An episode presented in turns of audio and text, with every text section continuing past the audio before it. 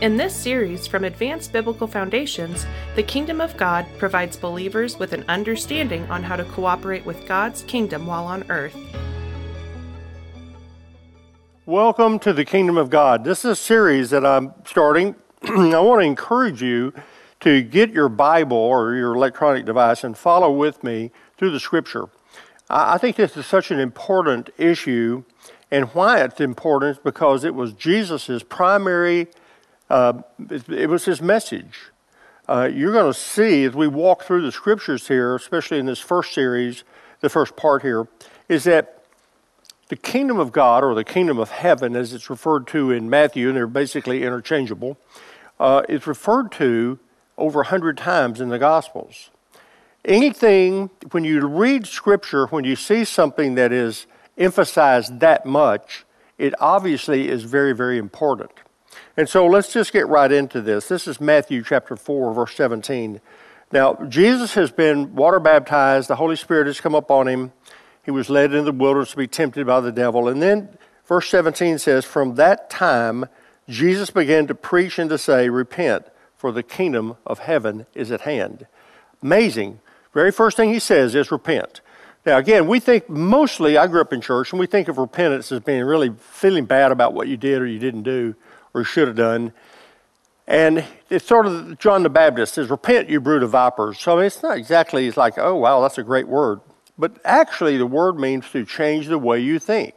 And I really believe that what Jesus is saying here, why he starts this way, because he's saying, look, you're going to have to change the way you think because the kingdom, what is the kingdom? Well, it's the rule and reign of God, and it's the rule and reign of Jesus. He said, Look, the kingdom is at hand. Now, we're going to lay a foundation in this first part, but we're going to follow through. I want to just walk through primarily the, the, um, the scriptures here, especially Matthew, to show how many times in the references to the kingdom. Uh, the verse 23 of chapter 4, it says that Jesus went about all of Galilee, teaching in their synagogues and preaching the gospel of the kingdom. Let me just stop there for just a moment. This was his primary message. This is what he taught. This is what he shared. Uh, preaching the gospel of the kingdom. And why I want to stop here and make an emphasis the gospel is good news, it's the declaration or proclamation of all that Jesus has done.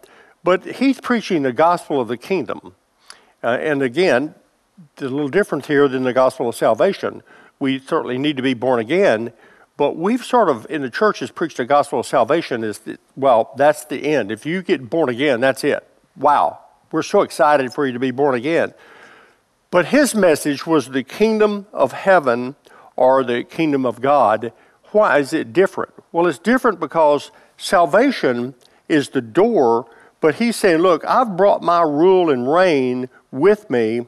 I'm going to show and teach you and instruct you in my way and in my rule and reign, and I'm going to help you understand how the kingdom is here now.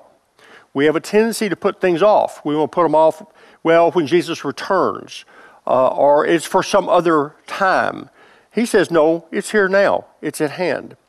He goes on to say that he healed all kinds of sickness and kinds of diseases among the people.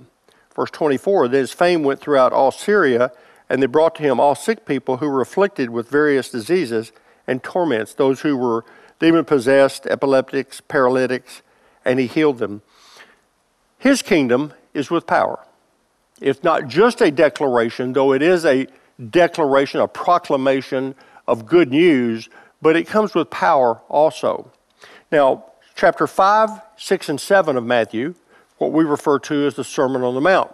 This particular is the, uh, these chapters have the largest content we have of his Sermon on the Mount.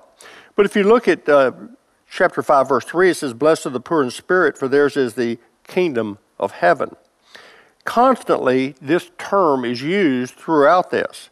Now, we're not going to spend a lot of time today looking at all the intricate details, but chapter 5, 6, and 7 are basically, he's talking about the kingdom. He's not talking, he's not giving us more rules and regulations. He is saying, Look, I'm after your heart. I, am not interested, I, I want you to, to live a righteous life, but I'm more after your heart how you're relating to me and how you relate to one another. When you go to chapter 6, he talks about prayer. And it begins and he says, Well, this is how you should pray. Verse 9 Pray therefore, Our Father in heaven, hallowed be your name, your kingdom come, your will be done on earth as it is in heaven.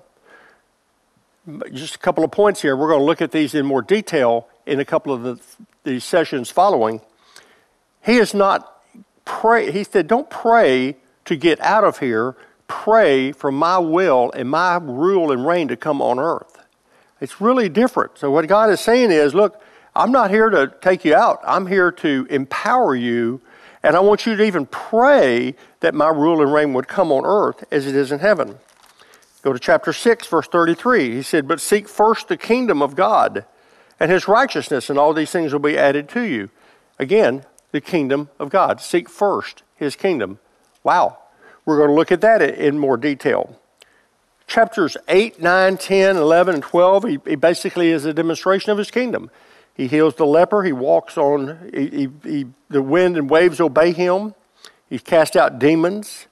And then when he comes to chapter 9, verse 35, it says that Jesus went about all the cities and villages, teaching in their synagogues, preaching the gospel of the kingdom, and healing every kind of sickness and every disease among the people. I keep sharing this over and over again, making a point that this was Jesus' message. This is what he preached, this is what he taught, and this is what he demonstrated. And he told his disciples to do the same thing. Chapter 10, verse 1 when he called his 12 disciples to him, he gave them power over unclean spirits to cast them out and to heal all kinds of sickness and all kinds of diseases. But if you go down to verse 7, and he said, And as you go, preach, saying, The kingdom of heaven is at hand. Heal the sick, cleanse the lepers, raise the dead, cast out demons. Freely you receive, freely give. So clearly, not only was it Jesus' primary message, but it was also the disciples' message also. Now, I'm just going to walk through real quickly, and I, encourage you, we're going to look at a lot of these in more detail. But when you walk through and see how many times the references to the kingdom of heaven in Matthew, the kingdom of God in Luke, and the other gospels, uh, chapter 13 are parables about the sower and the wheat and the tares. They're all about the kingdom. You come to chapter 16, and we have the revelation of the church. That's interesting. The kingdom is mentioned nearly 100 times or more. Church is mentioned twice.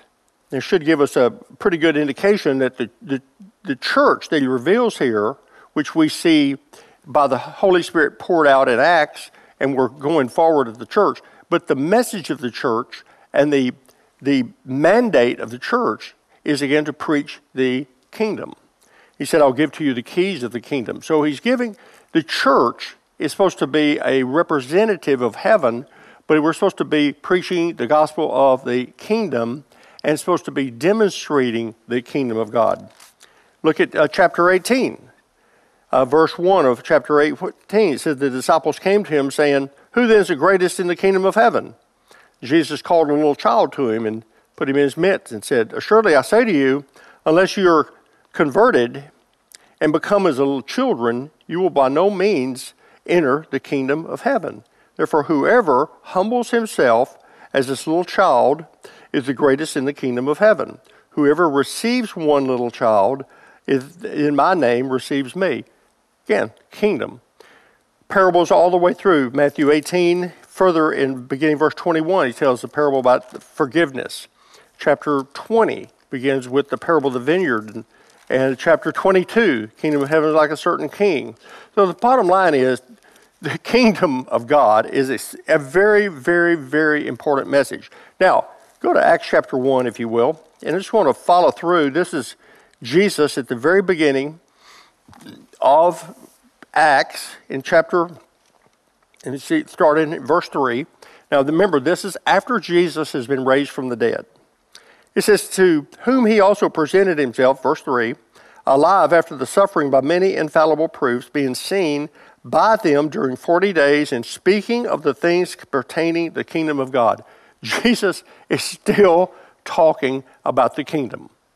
He started about the kingdom and he continues teaching about the kingdom. And being assembled together with them, verse 4, he commanded them not to depart from Jerusalem, but wait for the promise of the Father, which he said, You've heard from me. For John truly baptized with water, but you shall be baptized with the Holy Spirit not many days from now. Now, verse 6 says, Therefore, when they had come together, they asked him, saying, Lord, will you at this time restore the kingdom to Israel? He said to them, It's not for you to know times or seasons which the Father has put in his own authority, but you shall receive power when the Holy Spirit has come upon you, and you shall be witnesses to me in Jerusalem and in Judea, Samaria, and to the end of the earth. Now, I want to comment on this for just a moment. The disciples, and we're going to look at this in just a moment, the disciples knew that there was a prophecy about the kingdom of God coming. Uh, they were anticipating a Messiah, a king that would come. And they were anticipating that Israel would be restored to the glory days, the glory days of, of David and Solomon, and the time when Israel was at the height of their, really, of the, of, of the whole nation. It'd been a, a number of years, hundreds of years actually, that it'd been very difficult for Israel. At this very present time, they're under the rule of Rome. It's not a very good time in Israel They've seen Jesus preach the kingdom, demonstrate the kingdom, and it's like, okay, now, let's go. We're getting ready. This is it. This has got to be it. Because he's still talking about the kingdom of God. And they're saying, is this the time that, that Israel is going to be restored? And he says, guys, it's not for you to know the times or seasons put in the Father's hand. I'll tell you what you do. You wait here and you be in, make sure you're endued with power from up on high to be my witnesses. I'm sure they're going, uh, we were expecting an earthly kingdom to be set up. Well, Jesus didn't come to set up an earthly kingdom, he came to set up a spiritual kingdom, and his kingdom is ruling and reigning now. And what he's saying is he didn't he didn't not answer their question about when does the kingdom come. He's saying this is how the kingdom comes. You be endued with power and you represent me. And I'm, this is really an important issue because he didn't say it's not coming. And so, what we have here to understand clearly, we have he brought his kingdom, his rule and reign. It is here now, not in some way off future time or when he returns the second time, but it's here now. But he's saying the way that it's expanded and the way that we enter his kingdom is by the Spirit representing him on earth. If you want to follow through the book of Acts, um, you might want to just write these scriptures down. Acts chapter 8, verse 12. This is where Philip has gone to Samaria and he's beginning to expand the kingdom. Verse 12 says, And when he believed Philip as he preached the things concerning the kingdom of God and the name of Jesus Christ, both men and women were baptized. So the disciples, not only did they get filled with the Spirit, but they also continued preaching the things concerning the kingdom of God. Now, there's a number of references here. I'm just going to go ahead and go to the very end of Acts, and this is Acts chapter 28. This is Paul, and this is where Paul is in prison in Rome. At the very end, verse 23, and they appointed a day many came to him his lodging to whom he explained and solemnly testified of the kingdom of God, persuading them concerning Jesus from both the law of Moses and the prophets from morning until evening. Verse 29 And when he had said these things, or said these words, Jesus departed and had a great a dispute among themselves. Then Paul dwelt two whole years in his own rented house, received all who came to him preaching the kingdom of God and teaching the things which concern the Lord Jesus Christ with all confidence, no one forbidding him. So, what we have, the last report we have of what the church was doing, and the Apostle Paul preaching the things concerning the kingdom of heaven. Now, I want us to go start back at the beginning, turn back to Genesis 1, and just so that we're, we understand this was God's plan from the very beginning. Genesis 1, verse 26. Uh, I'm sorry, verse, I'm going to start in verse 28. It God blessed the man that he created. And God said to them, Be fruitful, multiply, fill the earth and subdue it, have dominion over the fish of the sea, the birds of the air, and over everything, every living thing that moves on the earth. God's plan from the very beginning for man was to represent him. He created us in his image. He created us to have relationship with him and he created us to have the representing him and representing his authority and dominion on the earth. He put Adam and Eve in the garden, told them to basically tend the garden. Uh, obviously, we know that sin entered in, and that broken fellowship and lost dominion happened. But look at what Jesus says when he, when he comes. Verse 14, uh, this is chapter 3 of Genesis. He said to the serpent, Because you have done this, you are cursed more than all cattle and more than every beast of the field. On your belly you shall go, and you shall eat dust all the days of your life. And I will put enmity between you and the woman, and between your seed and her seed. And uh, he shall bruise your head, and you shall bruise his heel. Now, the seed is capitalized there because the prophecy to Abraham is that he would have a seed. Galatians tells us that seed is Jesus. So, from the beginning, God's plan was for man to represent him on earth, to have a, again, it was a stewardship issue, not an ownership issue. He was to represent God on earth to express the dominion of God. Man lost that. But what from the very beginning, God's plan was, let's won't get it back. And he did get it back because that seed is Jesus. And we're going to look at his authority in just a minute. Now turn, if you will, to Isaiah chapter 9. Again, these are prophecies concerning Jesus.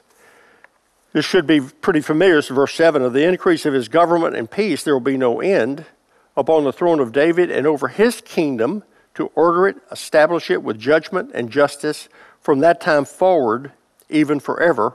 The zeal of the Lord of hosts will perform this. Prophecy that this kingdom is coming.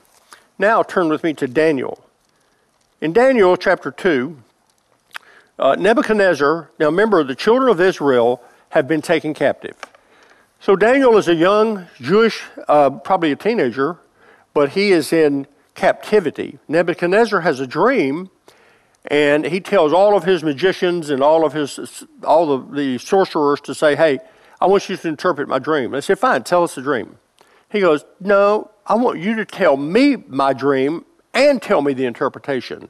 They go, well, we can't do that. He said, I'm going to kill all of you then. And so Daniel says, wait a minute, wait a minute. Send word to Nebuchadnezzar that, listen, we serve a God that reveals secrets, and if you'll give us some time, we're going to ask him. So Daniel asked the Lord, and it says he was revealed. I'm not going to read all of this in chapter 2, but it is a phenomenal story. Well, basically, in verse 31, it says, You, O king, he's telling Nebuchadnezzar what the dream was. You were watching, and behold, a great image. This great image, whose splendor was excellent, stood before you. Its form was awesome. This image's head was of gold, its chest and arms of silver, its belly and thighs of bronze, its legs of iron, its feet partly of iron and partly of clay. you watched while a stone was cut out without hands, which struck the image on its feet of iron and clay and broke them into pieces. Then the iron and the clay and the bronze, the silver and the gold were crushed together and became like chaff from the summer threshing floors, and the wind carried them away so that there was no trace of them was found. And the stone that struck the image became a great mountain and filled the whole earth. Let's go on. Chapter, uh, same chapter, verse 44. In the days of these kings, the God of heaven will set up a kingdom which shall never be destroyed. The kingdom shall not be left to other people. It shall break in pieces, and it will consume all these kingdoms, and it shall stand forever. Now, that's the kingdom of God. This was the prophecy that they knew about. Now, you can go on, there's a number of references in Daniel. I want to go to chapter 7, verse 13. Now, this is again some later years in Daniel's stay there in Babylon. I was watching in the night visions, and behold, one like the Son of Man coming with the clouds of heaven. He came to the Ancient of Days, and they brought him near before him. Then to him was given dominion and glory and a kingdom, that all peoples, nations, and languages should serve him. His dominion is an everlasting dominion which shall not pass away, and his kingdom the one which shall not be destroyed. So, what we have here, we have clear indication that from the beginning of time, God's heart was for man to represent him on earth. Man lost that. But then the prophecy started coming that no, God's kingdom is an everlasting kingdom. It's never going to go away. It's going to come, and when it comes, it's going to continue to eliminate all other kingdoms. Now, let me just stop here and just say because there's the teaching out there that, you know, everything's supposed to be perfect when the kingdom comes. Listen, we live in a time that is basically between the time of the cross and whenever Jesus returns. I don't know when that's going to be. But all I do know is that what Jesus did for us at the cross was an absolute and complete victory. And we're going to look at that in just a moment. But we still, this is called the last days, or you can call it the church age. But he also refers to it as this present evil age. So we live in this time frame. Clearly, Jesus has gone to the cross and died for us, and he has not yet returned. So we live in this time frame. We still live in this realm. But at the same time, Jesus said at the cross, and even before the cross, look, my kingdom is here. So not only do we live in this, what we call the natural realm, we live in this, the, our flesh and the issues we deal with, but his kingdom is here now. He didn't, it's not going to come somewhere down the road. It's here now. He brought his kingdom. So he's saying, repent. You've got to change the way you think because you've been living in this dimension. But I'm going to tell you, there's a, the kingdom, the rule and reign of God is already working now. That's why he said to pray. What? Pray for his kingdom to come where? On earth. Praying for his rule and reign to come into this realm. Well, we can begin to live in this realm now. Now, let me just uh, go to Mark chapter 1, another verse here that, that uh, signifies where we are. Mark chapter 1, verse 14. Now, after John was put in prison, Jesus came to Galilee preaching the gospel of the kingdom. Jesus consistently preached the good news that the king has come He's brought his rule and reign with him. And wow, it's a lot better news after the cross because Jesus paid for our sin. He, he, de- he dealt with our sickness. He redeemed our life from destruction. He defeated the works of the devil. All of that was for us. Then he went to, he, then he was, he died for us. He was buried and raised from the dead so that we might have life. So he preaching the gospel of the, of the of kingdom of God and saying, the time is fulfilled the kingdom of God is at hand. Repent and believe in the gospel. Very clear, Jesus is saying, no, this is not sometime in the future, this is now. Repent. Change the way you think. I've brought my rule and reign. It's here now. It's here. It's available. It's near you. It's within you. And so it's like, wow, how does that work? Why, what, why don't we see the, the, the full dimension of the kingdom? Well, it's because we're, we're living in this time frame between the resurrection of Christ, between the, the cross and the resurrection of Christ, and whenever he returns. In this time frame, we know that he defeated the, the works of the devil. In uh, 1 John chapter 3, verse 8, he destroyed the works of the devil. But the devil's still here. He didn't destroy the devil. The devil still roams about like a roaring lion, seeking whom he may devour. We're supposed to resist him. But his authority has been broken. Colossians 1 says we've been delivered from the authority of darkness and transferred into the kingdom of his beloved Son. So clearly, what Jesus did at the cross, he broke the power of sin and death in our life. It says, I'm no longer a slave of sin. I am now a slave of righteousness. I'm no longer living under the dominion of of this world and of Satan, if you're a child of God, you've been born again, you've been transferred over into the kingdom of his beloved Son. So clearly, okay, what's going on here? Well, he defeated sin, he forgave us, but there's still sin. I think by his stripes we're healed, but there's still sickness. And certainly there's still death. But it says he defeated him who had the power of death so that we are no longer fearful of dying. So it's like, okay, wait a minute. So how, what's going on here? Well, here's what's going on. We live in this world. It says it's under the sway of the evil one. Now, remember when the, the enemy is coming to Jesus, he said, The ruler of this world is coming, but he has nothing in me. And judgment, it says in John 16, that the judgment of the ruler of this world has already been judged. So if that's all true, then why do we still have all these problems? Because we live in this time frame where we still live in what's called the natural realm. The enemy is still here, sin is still here, sickness is still here, and certainly death is here. 1 Corinthians 15 says the last enemy is death. When that's overcome, then the entire kingdom is presented to the Father. And so that's in 1 Corinthians chapter 15. We live in that. But what Jesus is saying is the kingdom is here too. It's already here.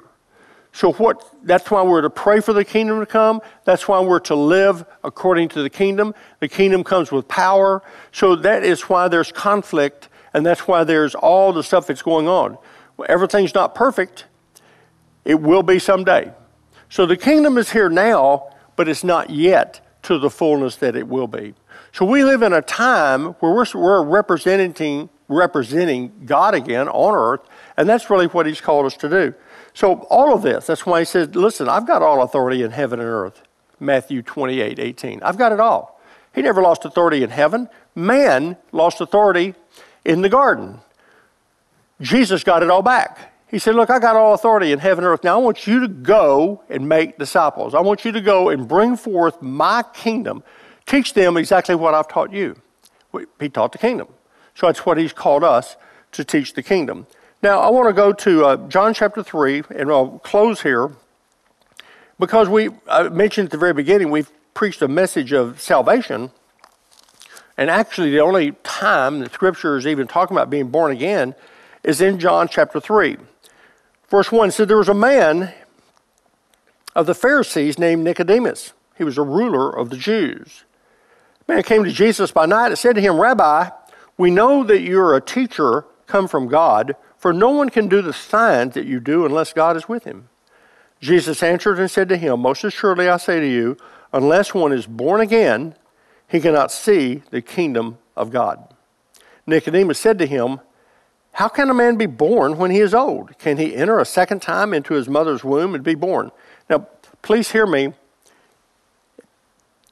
We live so much in the natural realm. We're so accustomed to everything. That's why he said, repent. You got to change the way you think. You're thinking earthly, and this is where Nicodemus, he's a teacher. I mean, he, I mean, he is not just the average person. He is someone that's a, he's important, and he's going, what? How are you going to be born again? You're going to enter the mother's womb. He's going, how's that going to work? Jesus is talking spirit. Nicodemus is talking natural. And that's exactly what we're, we're living in now. We're living in the natural realm. Jesus is saying in the spirit, the kingdom is here. It's here now. You can be born again. You must be born of the spirit, even to see the kingdom. You can't see the kingdom unless you're born again. But listen, he goes on to say, Most assuredly I say to you, unless one is born of water and the Spirit, he cannot enter the kingdom of God. What is he saying? Well, he's saying, I think, the same thing they said in Acts chapter 2.